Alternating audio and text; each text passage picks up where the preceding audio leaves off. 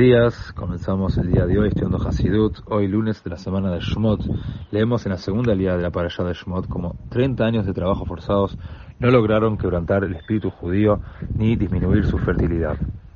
Fue debido a esto que el faraón intensificó la esclavitud de los judíos, obligándolos a realizar tareas sin sentido.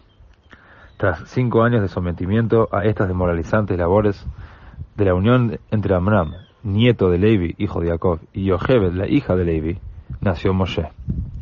Los astrólogos del faraón vieron que acababa de nacer el futuro redentor de los judíos, por lo que el faraón intentó evitar la redención, decretando la muerte de todo varón recién nacido.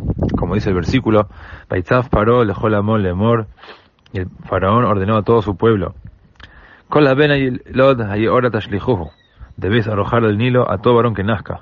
Mejor la bat tejayun, pero debéis dejar a toda niña vivir.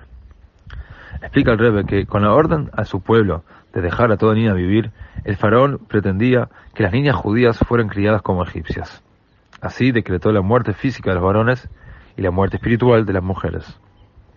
El decreto que exigía arrojar a los varones al Nilo también alude al hecho de sumergir a los judíos en la cultura egipcia, ya que los egipcios adoraban el Nilo como fuente de sustento y cultura.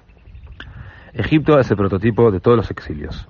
En todo exilio, la cultura dominante nos urge a educar a nuestros hijos a su manera, prometiendo que ese es el camino para lograr el éxito material y social.